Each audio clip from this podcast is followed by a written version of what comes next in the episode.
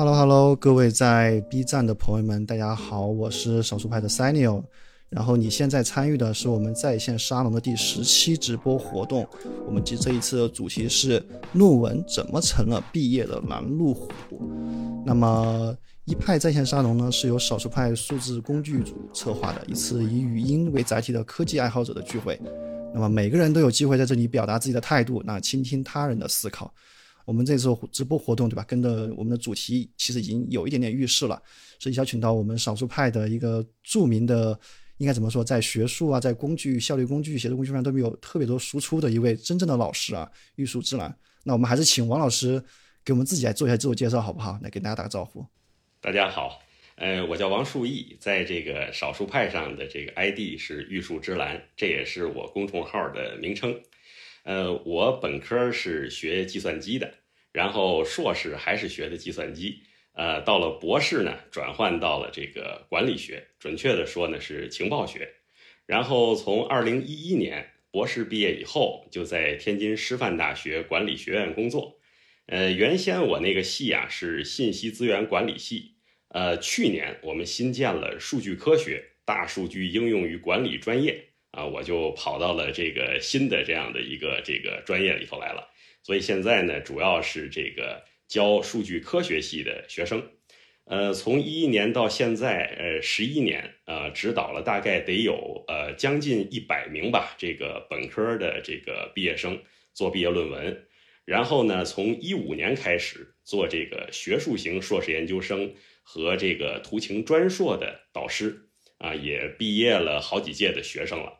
呃，所以呢，在这个论文写作方面啊，在指导的过程当中，有了一些自己的一些这个心得，呃，我就把它这个这次给大家分享出来。呃，我就先介绍到这儿吧。好嘞，好嘞。对，然后您刚才讲就是说，您呃作为老师对吧？然后指导了一百多位同学的毕业论文。嗯。然后咱们在少数派的这个对我们栏目的宣传，我当时其实就是说二十余年的学术经验对吧？这个听上去很下，这个有点标题党，但是。大家就是其实认我们这个敢打包票啊，因为王老师的简历大家都可以在网上公开的查到，绝对是二十多年从本科开始算起，这个不会有标题党。对，所以不管是您自己的这个经历来说，然后或者说您看着这个一百多位同学对吧，他们的指导他们的毕业论文，其实我们就。直接的问这个，我们这个这是本期活动的主主题，就是从您的这个角度去看，这个论文怎么就成了这个大家毕业的时候一一道拦路？这个论文呢，实际上这个可能出现的问题啊，五花八门，真是特别多。呃，从最初的这样的一个选题，有人就是死活选不出题来。呃，每次啊，我像带这个学生，一般来说呢，十个左右啊，呃，这两年带的稍微少点，也有七八个吧。有的好比说开始选定导师，然后呢，这个一起这个开一两次组会啊，然后这个布置他相关的这样的一些选题的这样的一个方向的话，然后呢，很快有的人就能把题目这个定下来，而且选的呢，呃，有趣儿，而且呢，这个题目还是可以掌控。但有的同学那真是拖他几个月的都有，然后就是死活就是找不着任何的这样的一个话题来切入。哎，所以这是开端就会有这样的问题，到了结束那一端，你说这个九九八十一难都经过了，这个答辩那一天，对吧？都这个呃很认真的进行了这个化妆啊，然后打扮呐，然后这个哎非常的兴奋的上去来去讲。你说这个最后如果是顺利通过，这本来也是一个虽然说前面历经坎坷吧，后面也是个皆大欢喜的结局，取到真经了。呃，但是很不幸的。有的同学在答辩最后这个环节啊，我们这个天津话说就差这一哆嗦了啊，这个也要出问题。我亲眼见过，就是他还不是说那种论文写的很差的同学，这个论文呢，呃，中等水平偏上吧，差不多这样的一个一个水平，呃，不能说特别差，但是呢，这个答辩的时候。这个几乎跟老师发生了冲突，这个所以最后也是一个非常这个这个这个不好的一个一个结果，至少分数上要受很大影响，啊，有的甚至要参加这个二答这样的一些一些事儿，哎，所以我发现大家经历的这样的问题有很多，然后呢，本身来讲遇到的这些情况又不一样。我这些年经过我的梳理啊，我发现是这样，就是呃，写作这个论文。有按照一定的要求来说，它需有多方面的能力素养和这个训练的要求。但是现在很多同学是和这样的一个基础性的要求之间是有差距的。这个不好说，每一个人的差距都一样，可能每一个人的差距体现在不同的这个方面上。这也是为什么我写这个专栏，希望从不同的角度帮助同学们把这些这个问题，咱们一一的来扫清，在一些能力上进行这样的弥补、填充，甚至你能让你这个领先一步。这样的话，你在写论文的时候，比别人可能就。这个我不能说能减少你的辛苦，写论文是个辛苦的事儿，这个是是没有问题的。但是能减少你的一些痛苦，哎，我觉得这个就是，哎，这这个一个呃能能起到这样的一个作用，我就很开心了。没错，这个就是特别论文，相比于你比如说一场考试，对吧？你准备了很久，你你不管多痛苦，两个小时、三个小时，它总归考完了。大家这个压力就释放了，不考考不过，下次再补考。论文对吧？起码是三个月、四个月，甚至说更长一点的时间。对，所以说在这个过程中面，如果能够减少一点点痛苦，那可能每天减少一点点，这个就已经是非常什么大有裨益了。对。然后您刚才讲的这个过程中，可能每个人遇到的问题不一样，那咱们就是从按照时间顺序嘛，按照我们论文的时间顺序，我们从头往前捋。您刚才也讲到，就是说很多同学可能在这个选题阶段，对吧？开题报告阶段。就可能会遇到很多困难，很多同学看上去很轻松，哎，他怎么就随便就也不我们打引号的随便啊，好像他随便写了个选题，然后导师就过，然后开题报告也很顺利。为什么我搞了半天文献我也看了，这个我我每天对吧琢磨脑瓜子我也想，学长学姐我也问了，怎么一上去老师这个就说不行？怎么我的开题报告怎么开到一半，老师就说你可以停了，你可以回去再想一个。这个我们就从开题这个阶段开始讲，就是您觉得说。大家可能会犯的一些问题，对吧？可能会导致你的这个从选题到开题开题报告可能会被毙掉的原因，您有帮同学总结过会有哪些吗？呃，我在这个咱们这个专栏里专门的有一篇，就是讲这个开题报告容易被毙掉的原因。我呢总结了是四点，这四点呢，一个叫出了圈儿，一个叫没价值，一个叫没必要，最后一条是不靠谱。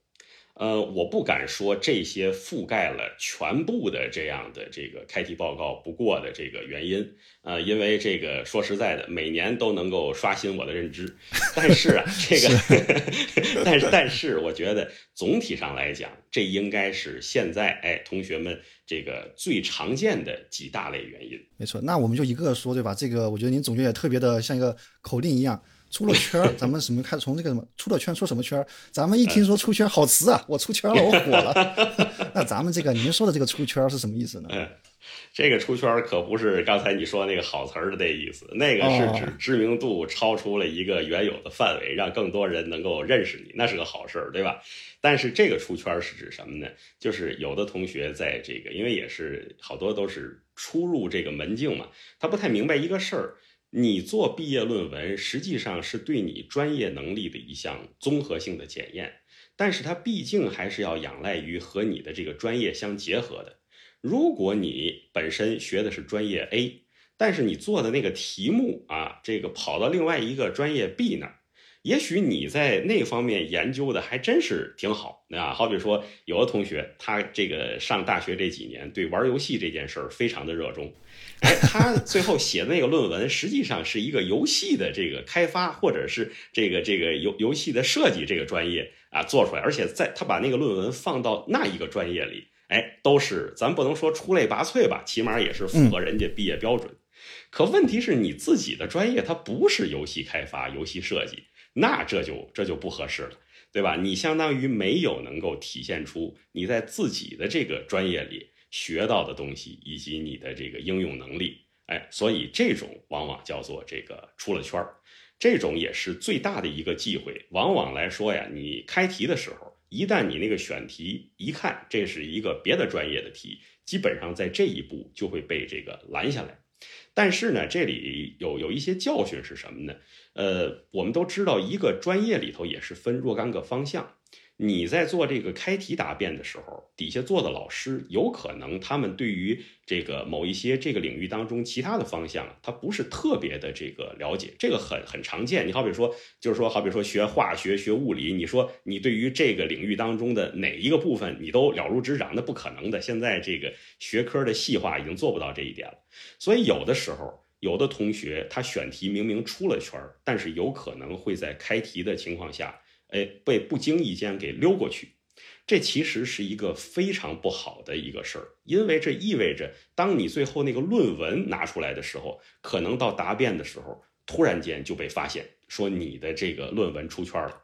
那个时候你再想这个改弦易辙，然后再再回来再做，这个付出的成本和代价就非常大。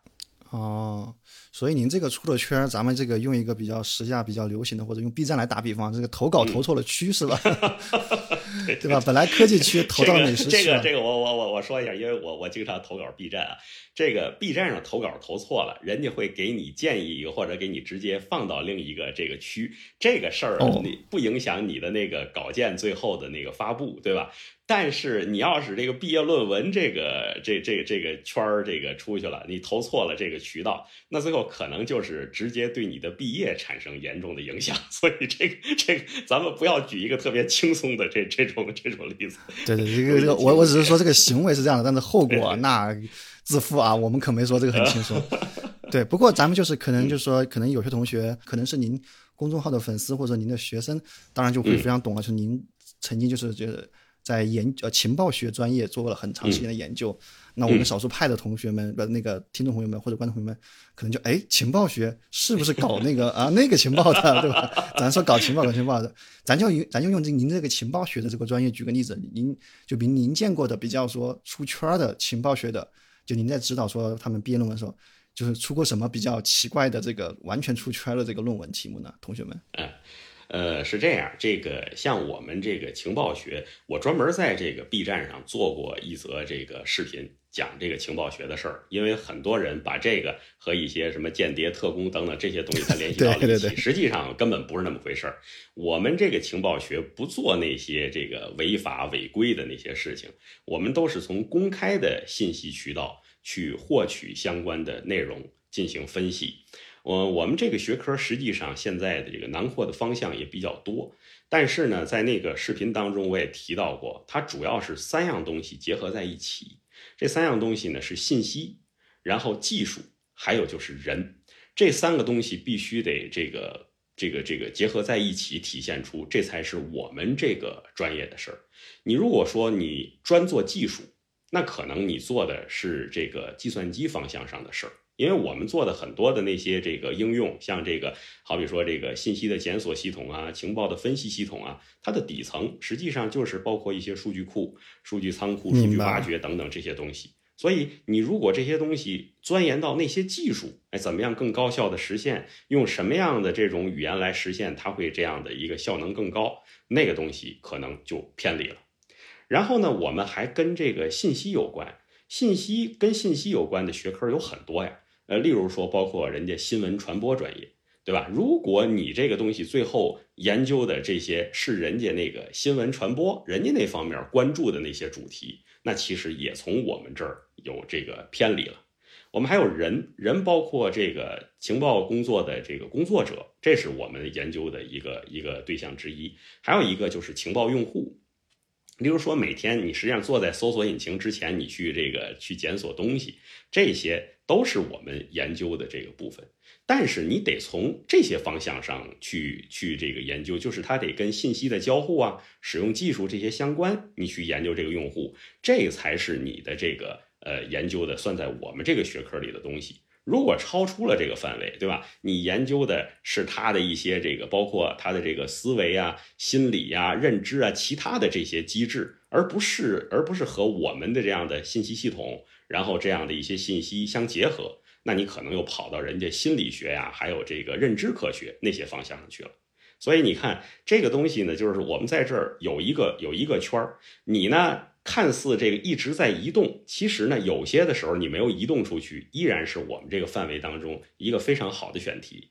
但是如果你偏离的太远，一旦你发现你都找不着我这圈在哪儿了，那就说明那个时候你已经不再研究我们这个专业的问题了，是这样。好嘞，那说咱们第一个出了圈儿，那第二个就是没，您就提的是没价值，这个也也特别好奇啊。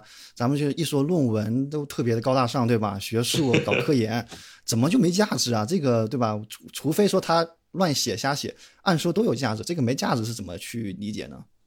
呃，这个是这样，就是我们说一个东西，什么叫做一个价值？这个价值呢，实际上主要看需求，就是你这篇论文写完了以后。能满足某一个这个群体的这样的一个需求，那么这样的话，你这个论文就叫做有价值。这个需求可以是各个层面的。你好比说，你读完你这篇论文，人家就能马上的这个出去这个创造经济效益，这个相当于是你的这个实践价值或者叫这个应用价值。读完你这个之后，有助于人家对于现在学科的这个理论进行一个调整啊，这个补充。这样的话，实际上就相当于你这个论文具有这样的理论价值。现在分主要也是分这两个方面。但是你说，如果读完你这篇论文之后跟没读一样，对吧？现在不有句这个业余人的话嘛，“听君一席话，如听一席话”，对吧？如果是这样的话，那这个就就没有价值。就是说，你你看完你这个论文之后，不能给人家提供任何的，就是说改变。不管是他从他的认知，这是理论层面，还是说他的这样的一个外显的这样的一个行为，或者说给他带来收益，全都没有，那那那这个论文就就没有价值。你可能会觉得这样论文也有人写吗？呃，真有，真有这个 好多的那个题目，实际上摆出来一看，就基本上就是就就没有什么价值，因为你从他那个题目一读，你就知道这个东西他做与不做，我们都知道最后的这个结论。对吧？那那你做它干嘛呢？所以说，这种就是就是就是这个没价值。嗯，对，我觉得您刚才说这个一个词特别关键，就是怎么理解没价，就是一个认知，对吧？一个好的说，咱们有价的东西，就要么就改变他的认知，要么增加点认知，对吧？你哪怕把一些错误的认知删除掉，我觉得应该也是有价值的，对吧？就比如说你之前一篇论文他说是这样的，然后你去实地研，你去做做实验，你去研究，你去分析，说不是这样的，对吧？起码在某种情况下不是这样的，这应该有很有价值，对吧？没错。没错，这都是，所以我在这个这个专栏里面也提到一个词儿，叫认知差，就是人家读完你这篇论文，认知应该要发生变化，认知如果没有变化的话，那你这个论文的这样的一个价值就应该打一个大大的问号。好的，那这个就是我们说的第二个，可能是你的课题或者你的开题报告可能会被毙掉的原因。那么我们第三个说没必要，这个又怎么理解呢？和前面没价值它有什么样的区别？呃，这个是这样，呃，我们说那个价值主要是指满足需求，对吧？然后这个看完之后，人们这个不一样，呃，但是呢，这样的一个一个有价值的题目，是不是有必要做？这个不一定。我们都知道一句话呀，叫不要重复的发明轮子。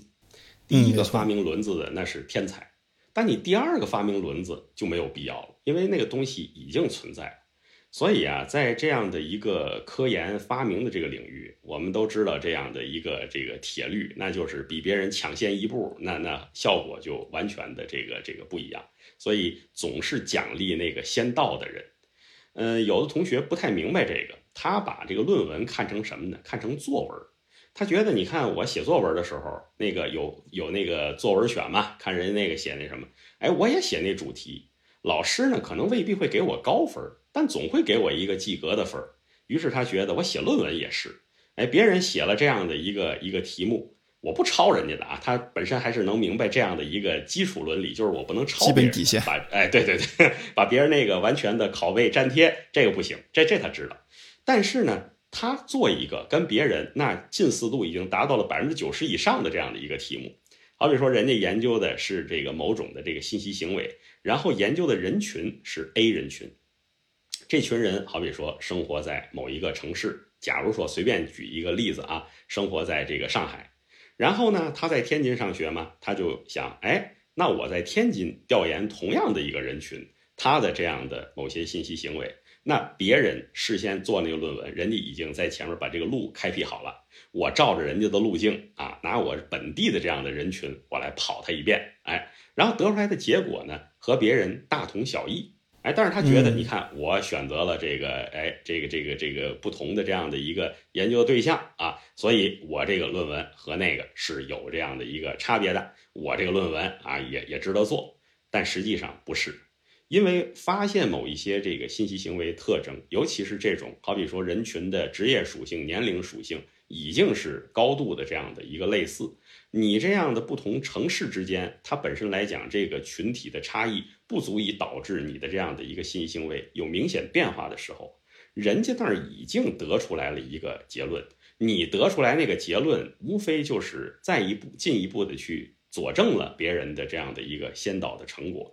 这个实际上。没有什么必要，因为没有谁这个给你一个这样的一个这个使命，说让你去把人家那个已经做完东西再验证一遍。我举一个例子，好比说有人通过自己的数学论证证明了三角形的内角和是一百八十度，你这时候去找一个特殊的三角形，然后你啊这这赶紧去画去这个去算，哎，它也是一百八十度。你觉得你把这个东西当成一个这样的研究的发现？把它写成一篇论文，这合适吗？这肯定是不合适的。这二者之间实际上就是这样的一个类比性。对，其实这个我觉得可能就是您刚才说的特别对，就是可能有一些同学，因为我们比如说特别是本科生啊，他写这个论文的时候，可能是时隔好久第一次要写这么长的东西，他可能还是觉得。论文，哎，我就跟写作文一样，对吧？我八百字，我我我写了交上去，我总是能完成任务，这不就一这这不就一任务吗？对吧？我交上去，你给我毕业证，咱们赶紧玩了就行了，对吧？就对。但其实咱们就是说，这个论文它还是有一定的学术性，它是有一定的这个要有一定的这个价值也好，或者说有一定的这个实际的意义也好，说你把别人东西再做一遍，这也就确实是所谓的没必要。那么我们这个前三个。其实就是说了，出了圈儿没价值，没必要。最后一个不靠谱，哎，我们特别想听一听怎么怎么这个论文怎么让它不靠谱起来。这个我们听的这种词，对吧？就会想到说，同学们是不是想了一些很所谓不靠谱的一些想法呀，不靠谱的一些设计？它具体指什么呢？对，嗯，好比说第一个来形容这不靠谱，大。嗯，什么叫大呢？做特别大的一个题目，话题特别大。大大题目有一个特点是什么呢？短。题目越短，它越大。题目短了以后，它能搁的这个限定词就少，修饰词就少。所以呢，它这个自然你的这个这个叫什么普遍性、普适性就得要强。于是你的这个题目就变得大。这个有的同学那个题目一拿出来，对吧？一看这个不超过十个字儿，我说呀，这个东西啊，你放在一个这样的，好比说这个国家级的科研院所。这也得给人家这个几千万上亿，人家得得干上几年，这东西才有可能能给你能给你弄出来。我说你一个不管是本科生还是研究生，我说这东西你你你做不来，因为什么？你要调查的很多这样的这个对象，它是有很大差异的。你即便是说我这个每一种这个类型，我这样本数按照这个统计学上最小的那个数值去取，你你算算你那总体的样本应该有多少？而且你得全国各地的去进行这样的一个实际调研，那我说这这基本上来说，你调研这个一圈没下来，你这时候都已经该延期毕业了。我说这这不可能，这是这这这是这是大。第二个呢就是什么难，就是有的同学那个题目看似啊，它倒是这个不是多大，它也是很精细，但问题是难。难指的是什么？它是个相对概念，呃，这这可不是一个绝对概念。A 同学觉得难的这样的一个题目，放到 B 同学那儿可能很简单，但这个就是那个小马过河的效应，你得考虑你自己的这样的一个基础。好比说，我们专业有的同学来的上研究生的时候，他是从这个其他的这个非 IT 甚至文科专业他过来的，但是呢，现在因为我们这个学科里这个数据分析、数据科学这样一个分支很火。像现在的人工智能啊，对吧？深度学习这些东西，他他都知道这这个比较这个叫时髦。于是呢，他就想做这样方向上的这样的一些研究。这个不是不能做，因为我本身也写了很多跟这个数据科学相关的这样的教程。它这个里面是什么呢？你如果说把它做一些这种这个已有模型的这个应用，呃，换用到你现在的研究这个主题上，这个来讲还是靠谱的。什么叫做不靠谱呢？就是。你本身来讲用了一个，好比说人家这是一个英文的一个大规模的这样的一个语言模型。你说我要对标那个，我做一个这个国内的，然后这样的一个中文的模型，可问题是，你知道人家那个模型是用了多少的这个 GPU，多少的数据才能够训练出来的？这这这这就是问题了。你现在没有这样的一个一个条件，然后你你非要这个这这个上，然后呢，这个等到你做到这个一半才知道这样的这个问题，到那个时候还是再重新的选题，重新的来折腾，呃，所以说这种啊也是一个不靠谱。这这个我我就先简要的说这两方面吧，这也是最常见的两个方面，一个是大，一个是难。其实说白了就是说，这个咱们做论文是科研，然后最重要的特质我听出来就是说，咱们要脚踏实地，对吧？咱们去摘那个能够你蹦一蹦能够摘到的那个桃子，就别想着说，比如就就比如说，咱就你你这个一个本科生，你就别想着说怎么帮着帮着咱们国家攻克三纳米的这个光刻机技术了，对吧？这个确实有价值，也有必要，还对吧？但是太难了，对吧？不靠谱，对于一个本科生来说，确实不太靠谱。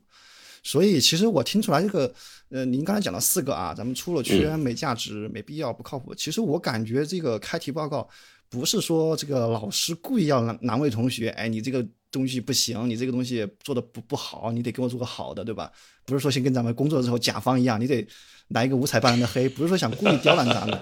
其实更多的还是帮咱们这个同学把关，对吧？你万一你比如说这四个，万一那个开题报告那个老师不帮你把把关。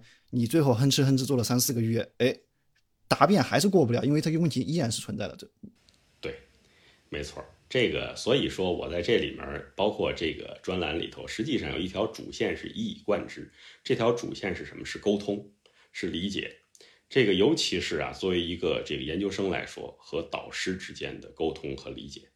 呃，我必须得声明一点啊，虽然咱们这个叫做这样的一个科研的这样的一个入门，但是它的目的绝不是为了替代你的这个导师，相反的，它是为了让你能够和你的导师更好的、更这个叫什么愉快而这个通畅的进行这样的交流，哎，这个是我们的这样的一个目的。所以说呀，在这样的一些过程当中，你也听到了，如果你选了一个题目，甭管多不靠谱。但是如果你跟导师能够保持这种密切，哎，这个这个紧密的这样的一个联系的话，实际上都可以很快的这样的识别问题，并且去加以纠正，哎，但是呢，这个有的同学就是爱做一个事儿，就是躲着老师，对吧？所以说这个这个后面的结果往往是拖到最后一刻。那个时候真是这个这个扁鹊说的那句啊，司命之所属的那个那就那就只能是对。有些同学可能是这个个性原因呀，或者说自己的这个想着说，哎，我憋个大招给老师个惊喜。对，最后一天你开题报拿上去，老师说这什么东西啊？对，所以您这个说的特别。我们在这个栏目的宣传时候也讲了，就是咱们不是说这是一个课程，对吧？我们特地避免了课程，咱们是经验，咱们是软技能，对吧？是。对。一个缝合剂或者说是一个填充剂，填充咱们这个大学课堂本身可能相对比较被忽略的一块内容，所以对，而不是说是这个你学会了一定怎么怎么样，这个我们肯定也不能敢这么打这种包票。哎，好，对，那其实我们前面聊这块聊了这个很长时间，就是说，因为我觉得这个是非常重要的，因为你前面很多同学。没有第一次，可能很多可能是第一次要经历所谓的开题，对吧？可能是自己想选题。以前可能前面十几年的这从小学到可能到大四之前，都是老师，哎，我要告诉你一个题目，写命题作文，或者说你考试，你有一个大纲或者重点，老师你给我画画重点，对吧？我把重点一背一练习。可能第一次开题是要自己动脑筋去想，哎，我要干什么？这地方可能特别有问题。好，那我们还是回到我们这个毕业论文这件事情上吧。哎呀，这个好不容易啊，咱们就是想说，一位同学好不容易咱们过，终于过了开题报告了，对吧？那四个坑都躲过了，接下来就是大难题了。这个论文写作啊，我一想想，八千字、一万字，就是您这您您就是您对学生的这个毕业要求是一般是多少字？这个不是我的要求，这一般都是看各个学校学院的要求。呃，我们那儿呢，这个反正呃，去年的到去年的这个为止，那个版本上面应该是呃六千，然后到一万二之间，这是本科的。呃，研究生得几万，这具体的我不太这什么，因为这个还是那句话，你要是能这个写的更多，实际上呢，没有什么人这个找你麻烦。它主要是你别写太少就行。哎，这个而但是我发现呢，也没有同学会遇到这种写的太多的这样的一个一个痛苦，因为大部分人实际上都在愁我怎么能够把这个字数给它这个写满，都是这样。没错。对，所以这个您刚刚说咱们学院对研究生呃，这对本科生的要求是六千字，听上去也不是特别多，对吧？对，所以好多同学可能就是这不就对吧？我一个小时写个一千字，一晚上我就能干出来，对吧？好多同学可能有这个自信，但也有好多同学就是从一开始就愁，哎呀，我一天对吧？每天去图书馆打开这个 Word，写下我的报那个题目，然后坐着，然后就没了，就在那发呆做一天。所以咱们就说说论文写作，就是您觉得这个论文写作以您这个多年的这个自己的实操，然后还有指导同学们经验，有什么？咱就直接问了，有什么好建议、好好技巧吗？嗯，这个是这样，呃，以前我的这个建议实际上就是四个字：快写慢改。呃，这个是这是我当初上这个杨志平老师认知写作学的时候，我觉得学到的课程的精髓之一啊。这个快写是指什么？快速的完成你的初稿的构建，包括这个快速拟定提纲、快速填充你所有能填充的这些内容。哎，然后有了这样的一个论文的初稿，这个一定要在最短的时间内把它这个搞定。呃，这个时间能有多短呢？因为这个认知写作学那个课针对的是一般写作。我在这个 YouTube 上看到了这个卡尔教授，这也放到了咱们这个专栏的一篇当中，讲他的这个一般来说写一篇论文，那个就是一般的期刊论文了。哎，当然不同领域可能不同。对于他来说，写一篇论文的初稿需要多长时间呢？呃，一个周末的时间把它写出来。哎，这个有类似于刚才你说的那个，这个一晚上搞定，差不多是是是这样的一个这个量级。呃，然后漫改是什么呢？就是当我有了这样的一个初稿之后，一定要进行这样的这个字斟句酌的这个认真的修改。这个改的过程不能这个贪多求快，因为这样的一个过程是你得把自己的这样的一个思路重新的理顺，而且你还得兼顾的注意到这个读者。能不能够按照根据你的这个思路来往前走，这个很重要。你你自己跑得飞快，结果发现这个你的读者没一个能跟得上来的，这肯定不是一篇好的这样的文章。这个是这是原先，呃，然后呢，现在呢又增加了一个，也是在我这次的专栏的这个升级当中，我把它补充了进来，就是卡片笔记写作法。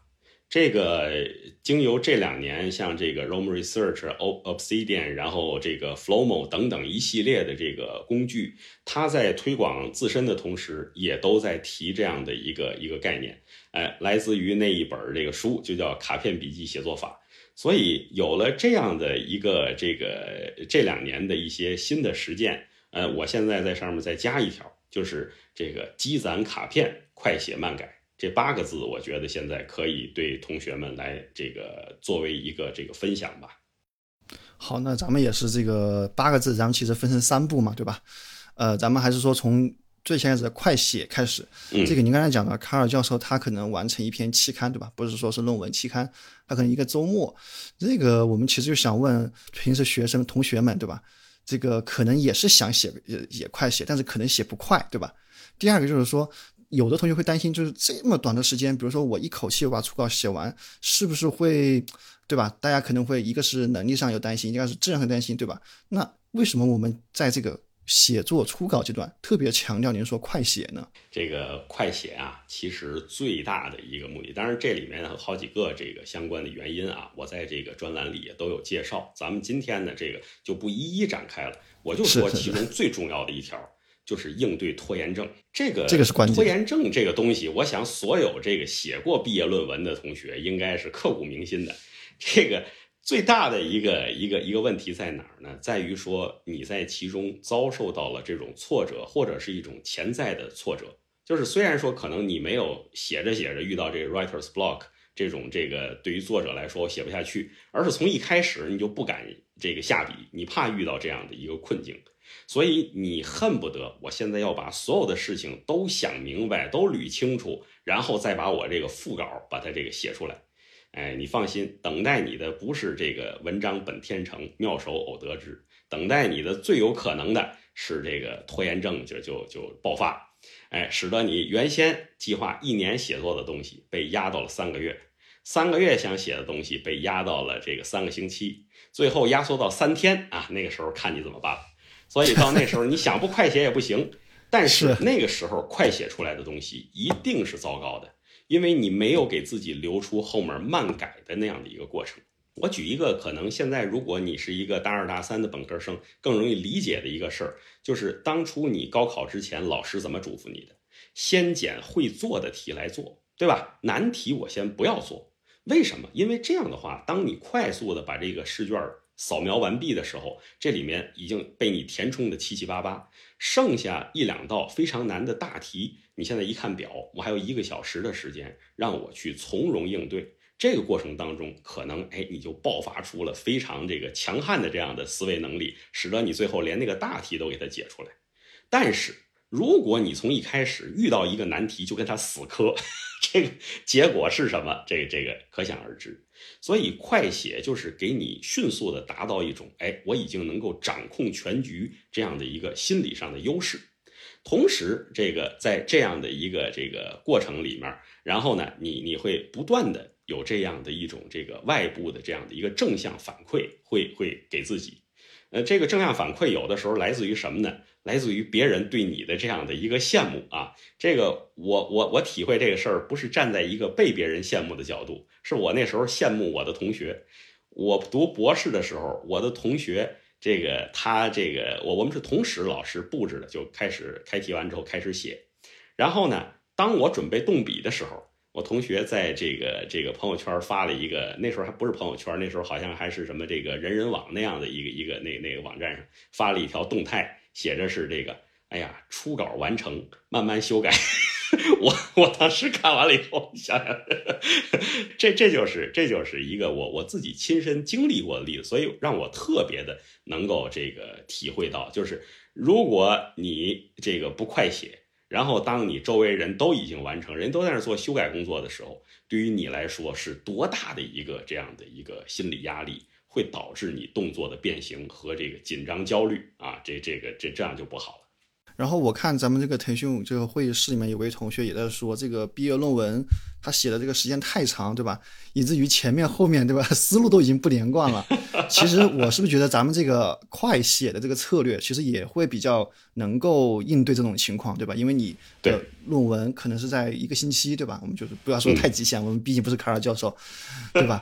一个星期里面写出来东西，你慢慢改的时候，其实可能就还是能够去比较冷静的去回顾，不会出现那种自己的思路不一致。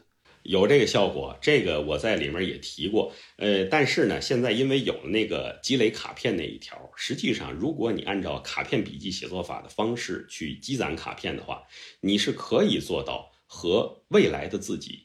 就是未来的自己、现在的自己、过去的自己之间发生这样的一个信息交互的，也就是说，那个时候你就不用担心两者之间，就好比说，我想这个问题的时候和我真正写的时候隔的，因为时间比较久，所以导致我都忘了原来的思路。但是这个是需要一定的这样的这个写卡片的方式的啊，这个这个你可以去参考卡片笔记写作法，咱今天就不展开那个方面了。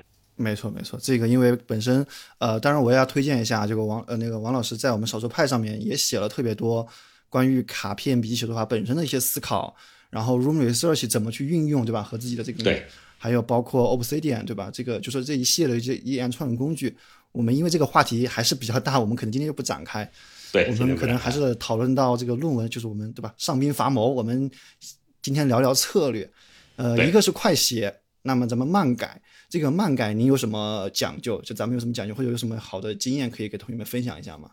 这个漫改的时候，实际上是什么呢？还是我刚才其实已经提到一部分了，就是你在这个写的这个过程当中，千万的不要怕，就是我好比说现在我的思路发生了变化，哎呦，我舍不得扔啊，前面这些东西啊，这这个这个不行啊，这这个一定要这个杜绝这样的一个想法。我们都知道有个成语叫敝帚自珍，对吧？这这个可以理解，你毕竟是花了辛苦，好不容易攒下来的一千来字儿啊。老师，你一句话就让我把这都给删了，老师能不能不删那么多？这是我经常听到同学的这样的一个一个这个什么？呃，我的这个想法是这样，就是当你已经通过快写已经达到了一个这样的心理优势的时候，下面你应该勇于的去进行这样的大刀阔斧的替换。所以漫改的这个过程是什么？它为什么会慢？就是你要给自己留出充足的这个时间去进行这种伤筋动骨的这样的一些这个替换，得有这样的一个一个决心。因为什么？因为随着你写作完成的初稿这样的一个过程，你现在对于一个问题的认知可能又发生了变化。那么在在这个过程当中，你是坚持原把原先那些这个辛苦写出来，但是现在已经觉得不太合适的内容，继续的摆在那儿提交上去，然后自己内心忐忑呢？还是说我现在把我认为哎更为合适的东西把它替换进去，然后当我把它提交上去之后，我心里很踏实。这个你得把这个目光放的这个长远一点，然后呢，就是在慢写的过程、慢慢慢改的这个过程当中，还需要这个注意一个事儿，就是呃，一定要这个选择一个这个合适的这样的写作的环境和工具，呃。好比说，这个刚才钟涛提到这个打开一个 Word，我觉得 Word 就不适合用来做这个事儿。这个这个，因为什么呢？这个 Word 经常这个我听同学们说，这个造成很多的这样的一些这个这个问题。这些问题包括格式错乱、数据损失等等等等。咱这里并不是有意要黑某一款工具，而是这么多年，这个我没少这个见过真实的发生在我的学生身上，或者说其他导师学生身上的这些实际的例子。所以我觉得，如果你是很严肃的面对一个长文的话，找一个合适的写作工具啊，这个我也不展开了，因为我在少数派上有一系列的文章介绍各种各样的这个写作工具。对，咱们就还是说嘛，咱们今天是讲究的是分享策略，对吧？对，分享谋略，这个具体的工具啊，这个特别是什么功能分享啊，其实，哎呀，我这个也是给咱们这个栏目打一个广告，呃，这个。我们也是特别邀请了王老师的两位同学，呃，同一位同学，呃，到时候会在栏目里面做一个专享的直播分享，咱们讲一讲这些文献管理的一些工具。不不不是一位啊，这个我我三个硕士那是。哦，三位是吧？对对对，这个他们现在可能也在底下听，都在积极的做准备，这个到时候有分工的。好的 好的，咱反正就是咱们这个。呃，关于工具，关于什么，咱们就可能放在栏目里面。那个在栏目里面内容也讲了很多。好，广告我们就讲这，我们还是回到这个 咱们论文写作，咱们尽量抓紧的时间给同学们多分享一点干货啊。咱们讲完了快写，讲完了这个漫改，然后我有看很多同学，特别我看您的文章里面其实也讲一个事情，就是说还是咱们说的那个问题，好多同学可能是第一次面对要写一个毕业论文，就是他的学术论文，是毕业论文，那么他们可能之前没有写过这么长的东西，特别是他们对这个。写文章啊，就是可能存在一个误解，就是这个对吧？这个斗酒诗百篇，我只要灵感来了，我从序言开始，对吧？从那个呃导言导言开导语开始写，我直接写到这个感谢，写到最后，应该是这么写的。但是其实这个咱们更高效的写作的一个流程，其实不该是说就你从头从头到尾写，可能还是因为咱们这个论文是一个非常结构化、非常学术化的一个东西。咱们可能还是有一些重点，会有一些策略，其实能帮你写到最好，对吧？所以就是想，其实想问一下您，是您给大家同学推荐的这个论文，我们知道有好多模块，对吧？有好多板块，有这个什么综述啊，有这个历史的分析啊，有动机分析啊，还有实验，有这个结论，就您。给同学们建议，这个写作论文、毕业论文写作该怎么按照什么样流程来呢？这个是这样，我这个曾经也不止一次的听这个前辈的这样的学人来介绍。其实你在好比说你你做的是一个这个实证的这个科学里面，你好比做实验，那实际上你在里面的每一个步骤都应该把它记录下来。这些东西就是我后来说的这样的一一张一张的卡片。你在阅读那些文献的时候也是这样。你得对他们都进行这样的一些这个记录，因为什么？如果说我现在是这个已经往前啊跑了很长的一段，但是呢，我在这个过程当中没有去进行任何文献的这个相关的处理，那么当我想起来我后面要写的这个东西的时候，我既要这个快速的去把我这些实验的结果汇报，然后去阐释我对它的这样的思考、讨论、结果、发现等等这些。哎，同时我还想到那里有一堆的这样的文献的回顾，这些啊，这个还得要慢慢的来来做，肯定来说你的心态会是比较烦躁的。所以有一些东西实际上就是那个四个字叫写在写先，这个是非常重要的一个事儿。你你必须要有平时的这样的积累，不然的话你想快是快不起来的。因为你你手头一个文献的这样的一些这个呃对他的这个思考反馈都没有，你那个就光那个回顾那一部分，就基本上这个够你喝一壶。所以这个一定要把这些的这个最后呈现在论文当中的内容，把它分散到你前期的这样的一个过程当中，绝对不能够把所有这些事儿都推到你最后认为的那个大块的写作论文的时间。至于写作的时候，你当你有了这样的一些材料时候，基本上就是那八个字：顿里有粮，心里不慌。然后写的时候，紧着什么写？趁热打铁。你做出来了实验，得到了结果，那你就先把这些结果分析、讨论这些东西写了。写过之后，转回去把研究设计给写出来，因为这都是最近期的做的一系列的事儿嘛。把这个呃最后一版的这样的一些这个相关的这个更新后的研究设计，你的这个流程框架，把这些东西写好，然后再转过头去把这样的一个这个结尾的，包括这个讨论部分、结论部分这些比较相对于这个。呃，讨论还是这个得得有深度一些，结论这些基本上就是格式化的这样的一些方式。然后就是拿起前面那些你积攒来的卡片，把你的这样的一个这个文献回顾给它捋清楚啊，按照几个不同的这样的维度来做，之后再去写引言。有很多同学往往觉得引言啊，在论文正文它是第一部分，所以我应该把它放在这个一个这个这个先写的这样的一个位置。实际上根本不是这样。一篇论文能不能在这里牵动你读者的这样的一个心，能不能说明它本身的价值和必要性，实际上都功夫都花在这个引言这一部分上。这一部分你最好是在你把整体排布之后，再把这个最难的部分给它这个写出来。这样的话，就像我们刚才说的，考试的时候先做容易的题，都做完了之后再去攻克难题一样。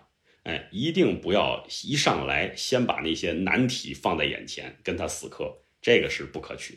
没错，其实我觉得你刚刚提的这个方法或者那个策略特别的这个简单，但是又好懂，就是趁热打铁，对吧？你在做什么的时候，就把那个论文，这个论文其实是一个有点像一个拼图也好，对吧？咱们说或者那个积木也好，但不是说你要从这个就是从第一块从那个开始一点点拼，它其实是一块一个模块一个模块的来的。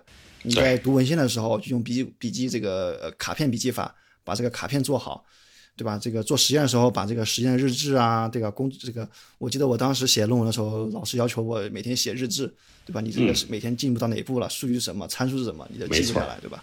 对对，这个其实趁热打铁，我觉得这个东西大家可能一定要把这个思想贯彻下去，就千万不要把论文当做一个什么写小说，对吧？好像听着这个哪哪写小说说这个晚上坐那里，然后灵感就来了，这不存在的。如果你觉得写小说简单的话，看一看路遥的《早上从中午开始》，你马上就会打消这个念头。对对对，我我的意思，同学们可能是幻想或者说这个臆想的。他就跟写小说一样子，坐在那儿就有灵感，那其实不太可能，对吧？都很难，都要有方法。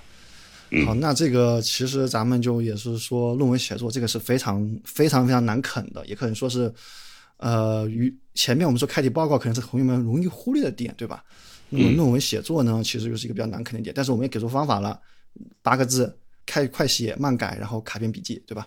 嗯，咱们卡片笔记的这个话题，我们就可能就是可以看一下我们是王老师在少数派的一些文呃文章分享。好，还是假设那位同学好不容易对吧？开题也弄完了，这个论文总算是，咱们说再难再苦也把它啃下来了，呃，最后一步终于得答辩了。您刚才开头的时候说，好有有有同学这个对吧？论文其实写的也不错，最后怎么答辩跟老师就杠起来了，干 干上了对吧？其实我是不是就是会想这个？呃，咱们同学因为第一次听答辩，答辩，特别是咱们一说辩这个词，对吧？是不是得上去跟老师辩论辩论，对吧？你是不是得老师是正方，我老师我是正方，老师是反方，我得把你辩下去，对吧？我才能赢。其实不是这样的，对吧？这个总有一种误解，答辩是辩论啊。有的同学对辩论比较熟悉，对吧？包括看奇葩说呀，他觉得这个 这个是可以可以这样来做的。呃，但是呢，就是这这个确实来说，答辩这个目的。实际上，相当于是老师帮学生来做一次这个质量的把关，尤其是你说你一个本科生啊，这样的一个这个第一次做这样的一个一个研究，实际上这里咱们按概率来说，如果出现一些异常情况，更大的可能性是你做错了，不大的可能性是说你这个能够提出一个颠覆现有学科的一个框架，对吧？所以你你你这样的一个辩论呢，这个这个多数啊，或者说绝大多数啊，或者说我见过的基本上啊，都属于是这个最后这个这个结果这个都都很都很糟糕。所以这个不要不要尝试去辩论。如果发现老师提出某些这个质疑的话，你先得想一想。是不是自己在做的过程当中有没有什么样的这个这个疏漏？呃，我举一个例子啊，这个若干年前有一个同学给我们这个学科的这个期刊做了一个这个排名研究啊，他根据他自己提出来的一系列的这样的一些量化指标，给我们这个学科的这个期刊排了个名，然后我们一看就傻眼了，因为他们把他把我们学科的这个学科级就是最权威的刊物排到了倒数第一。然 后我们还特意的去问了一下，我说这个哪哪哪那个排在前面是最好，还是排在后面？他说排前面，这个那个那那那是最好的。那个你看那哪个哪个他垫底儿，他说的就是我们那个权威的期刊。这个。很有很有骨气，很有胆气啊！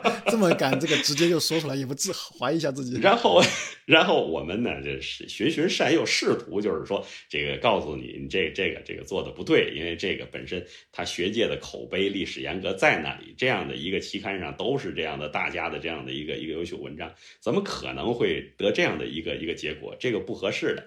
哎，但是他就不行，就就跟我们辩论啊，我这个我这按照什么，我那个指标一点错都没有，然后怎么怎么着。哎，最后我实在看不过眼，我我我就说一句，我说你是不是在某一个期刊平台上去这个得到的这些数据？他说对呀，说理直气壮啊。我说是这样，根据这个独家授权协议，那个期刊没有任何一篇文章放到这个平台上，所以你在那个平台上检索到的数为零。那他可不，最后那个指标就就不好呗。但是你不能说，因为人家有这种独家授权，你你你就说人家这个品质，这个期刊的品质不高，你不能这么去说呀。哎，这学生一下闹个大红脸，就是所以在这样的一个情况下，这个希望大家还是什么呢？能够做到一个，就是呃，把老师放在一个什么位置呢？就是他是在帮助你，帮助你能够这个验证你的论文的质量合格。哎，如果遇到了问题，他提示你。有则改之，无则加勉嘛，何必要非要跟老师在那这这个这个这个据理力争啊？这个一定要去恨不得把老师驳得哑口无言。哎，更多的情况是什么呢？老师确实不说话了，学生觉得哎我赢了，但实际上老师不说话是什么意思呢？孺子不可教也。这个因为这个，所以他不说话了。没错，这个咱们就是说说这个所谓要有这个科学的什么。大胆假设，小心求证，对吧？你这个，你可以做一个很大的假设，那个我们最权威的期刊其实最差，但是你得小心求证。你这个求证也很大胆，那就可能结果就有点让人这个没法接受了。没错。那这个我们说，除了说同学们容易对这个答辩这个这个名词有误解，还是没有技巧？这个我们其实这个您作为也是应该是常年参与这个答辩的这个指导老师也好，或者说是。呃，专家也好，就是您从您的角度，其实是不是可以？因为我们同事一般都说，哎，这个我们看同学们的分享，哎，学长告诉你，哎，这个老师喜欢这种风格，那个老师喜欢那种风格，咱们可能就是确实啊，每一个学院、每个学科、每个老师都有自己的这个答辩风格。那咱们就是王老师，您就说有这么长的时间，呃，长的时间的经验，您可不可以给帮大家大家就是给一些比较共性的技巧？他可能不是说每一个都特别特别适用，对吧？但是说可能是共性的，能够把这个答辩。我们说做的更好一点，起码说不说百分百的吧，不说一百分吧，咱们就是保证他这个在及格线之上，往八十分走一走，对吧？别出一些特别的错误。就您有什么好的一些建议吗？给同学们？呃，你说的特别对，就是众口难调。这个对有些人，你好比说这个，我我曾经这个，我我我一朋友他是湖北人。然后呢，这个有一次，这个人家这个炒了几个菜，然后这过来这个邀请我一起去吃，人家是非常那什么的，这个吃的很欢快。他他邀请的朋友还有另外一个这个湖湖北老乡，人家对那个菜啊这个特别好，我尝着当时也觉得好吃，但是这个他他有点辣，我当时呢是没觉得什么，但是那一天晚上我基本上就没睡着觉，就给我辣的。这是什么呢？就是你觉得是这个好的东西，但是对别人来讲，可能就是众口难调，对吧？当然，这个这个这个人家吃完了以后没事啊，这这个不绝对不是食品安全问题，人人家吃完之后非常好，这就说明是每一个人都有自己的口味，所以我们很难做到让所有人这个在口味上都能满意。但是呢，我在包括给学生来讲这样的一个呃界面设计等等这些方面，我都提一个事儿，我说既然是众口难调，我们就走那个最为这样的一个保险的路径，就是我们想在答辩的时候展示的是什么？是我这个研究做的怎么样，对吧？所以我希望是什么呢？如果我不知道这个老师他偏好什么风格。我就给他来这么样的一个这个比较简约而保守的风格，这是我对学生的一个提出来这样的要求。所以我总结呢有五个技巧。第一个，你那个幻灯就不要做太长，重点一定要突出。哎，这是这是第一个。第二个，你讲的时候千万别从你那个第一个字儿念到最后一个字儿，而是要这个在其中抓住那些重点。这个有一个验证的方式，就是你看老师在干，老师要是听你讲，你随着你的讲解，老师特别愿意听，这个证明你做到了。如果老师看你念，哎，前面那十个字儿念完了以后，老师啊都都已经那头都低下去了啊，这这都快睡着了，你可千万的你你你别再这么来。所以这个是说，这个要要抓重点来讲，不要念，没错，特别是你有同学做的就是把那个 Word 整个贴到了 PPT 上。然后从头开始念啊，这个别那个底下有人提示，哎，还有两分钟，去去去，这样别别耽误我念啊，我说把念完，这个真真有真有或者说一听啊还有两分钟，那我加快点速度，开始二倍速开始念起来，对吧？对，这这就很可怕。第三个就是什么呢？当你去这个做这样的一个答辩的时候，一定要带两样东西，这个笔和本儿，笔和本儿。哦，有同学啊，现在习惯了电子化设备，他都不愿意带这些东西。要带个手机上去啊，这个这个说这个我做记录，嗯，你不要这样，就是一定要带个笔和本，不要引起误会，对吧？你否则的话，老师那儿跟你说的时候，你拿个笔和本在那儿记，老师觉得，哎，这个这个是一个虚心求教的态度。你拿手机在那儿摁，老师说什么意思，对吧？这这这个容易引起引起误解。还有就是什么呢？这个做记录的时候力求全面，你千万要要要记住，就是你在现场能够收集到的这个信息，那个时候基本上是一个这个全方位的。你如果事后你当时记了俩字儿，事后你再追忆它的上下文，那可就那可就费劲了。所以记得尽可能的要全面。还有就是这第五条，你这个回答问题的时候，这个态度，哎，谦虚谨慎，实事求是。这个不是说让你做一副这个特别谄媚的样子，老师你说什么？你你这里面是什么呢？我可以有一些地方有我自己的这样的一个看法，或者如果真的是我自己做出来一些这个新的东西跟原先的这个不匹配，我可以把它这个表述出来。但是你不要以一种这个挑衅对抗的这样的一个一个一个态度，或者一种哎你你懂什么对吧？你你你没做我我我这刚做出来的，你你不要跟我这。不要有这种不耐烦，然后这这样的一个态度，毕竟是什么呢？就是说，在这样的一个情况下，还是回到一开始那个那个一开始的那一点，就是老师他是在帮你，不管他有这个个性使然，他说话可能不太注重这个方式方法，但是他的目的一定是希望帮助你把你的论文的质量能有提升。这一点，我我想我们应该是达成一个共识的。哎，这就是我给同学们的一些这个建议。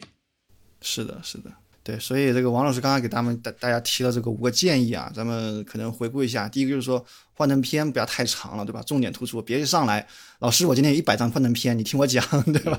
咱也不是郭德纲讲这个单口相声，对吧？老你要有那个能力，可能老师愿意听，但是咱们一般也有时间限制，不太可能出现这种情况，对吧？第二个，你讲的时候，你不管呃，不仅这个幻灯片的篇这个篇幅要少，你这个讲的时候也不要练。对这个，对吧？我觉得这个其实前两点咱们综合起来看，就说要把老师尊重他当为一个观众的一个权利，对吧？那个观众可能不想听你这里念，直接念，对吧？要是念个十分钟、五分钟的，他可能就没有重点，他也听不到你说什么。一个是观感不好，第二是他确实抓住信息。再一个，咱们就是有一个谦虚的心态，拿着本子和笔上去做好全面的记录，对吧？别拿个手机。这个我觉得其实大家可以理解，就是说你比如说去参加一个比较盛大的会议，你可能穿的比较正装，对吧？咱不是说穿 T 恤短裤那个什么拖板鞋人字拖不好，你人家这个一个重大场合你穿这个去，多多少少有点不合群，对吧？咱们这个一样道理，对吧？不是说你手机不行，手机前面咱们就特别都特别依赖，也特别说认可它作为一个效率工具，但是你什么场合咱拿什么东西，一个笔一个本一，这一点不是什么过分的要求。最后一个就是说，咱们回答问题。还是不要去对抗，对吧？不要真把那个什么答辩当做那个对抗那个英文的一个词，它其实更多就是一个有点像这个项目收尾了。咱们这个，咱们以后在同学们在工作中会遇到项目收尾了，给甲方开一个这个报告会，对吧？给老板开个汇报会。其实大甲方老板可能就是提点意见，然后你更改就行。你觉得好更改，不好你再想想，没必要说老板你你啥都不懂，甲方就啥都不懂，对吧？这个有点太，对吧？咱不说这个态度问题，你这个确实也是很难，不太好协调或者沟通。所以我觉得这五点，其实我觉得这五点不仅是咱们这个做同学们做毕业论文有效，其实咱们如果是参与到工作中也是有效的，对吧？因为做工作中做项目汇报也是 PPT，你不要做个什么五十页的给客户，客户哪有心情看你五十页的 PPT，对吧？好，那这个，所以我们今天其实也讨论的挺多了，然后我们时间也是过了一个小时，特别感谢王老师，我觉得我们这一个小时真的是干货密度特别大啊，我们从开题 跑到现在。我觉得真的是把好多这个我们其实讲的特别怎么说浓缩吧？我觉得可能，呃，不是说每一点都对同学们有，但是可能在某些环节，如果能对同学们有一些提示作用，那就是我觉得这一期的目的咱们达到了。所以也是特别特别感谢王老师给我们这一个小时一个多小时的一个非常 高密度的分享。不客气。同时，也是在打一下小广告，因为这个 给我们自己的这个王老师，也不叫小广告吧，这个说的太这个，就是咱们就正大光明的给咱们王老师的，在我们少数派的栏目的经验卷轴系列里面的如何入门的学术论文写作，咱们这个栏目呃推广一下这个。呃，有同学问这个不会一周只更一篇啊？我们这个很快的，呃，从这周开始，三周到九月中旬就更完了，因为我们知道大家从九月份开始入学、开学，然后就开始忙这个事儿，我们怎么会忍心把这东西藏到 年底呢？对不对？就是希望大家今年能用上，对吧？对的，所以这个九月中旬我们就会基本更新完了，然后在九月中旬的时候会有王老师的这个三位同同学在我们栏目内部做一个专享的直播，去讲刚才我们讲的几呃两个文献管理工具。最后等到这个所有更新完之后呢，我们王老师会把问题再整理、再收集，最后再给同学们做一次直播答疑，方便大家在看完了内容之后还能再有一些额外的一些补充也好，或者说是疑问解答也好。好。那我们这个今天的直播就先到这里了。这个我们再一次感谢王老师，然后也感谢在腾讯会议直播间、呃腾讯会议室里面和我们一起啊讨论的同学。当然也感谢在 B 站一直守候在，对吧？周五的晚上，每一周都特别感慨啊。周五的晚上，然后放弃这个社交，放弃娱乐，能够来我们少数派一派在线沙龙。对吧我相信是会有一些好处，有些益处的，对吧？嗯，玩嘛，周末周天还可以玩，所以也当然非常感谢大家。谢谢钟涛，谢谢 TP 你们的主持，啊，也谢谢各位来参与，谢谢大家。好，再一次感谢王老师。我们，谢谢。各位晚安啊。嗯，晚安，拜拜。拜拜。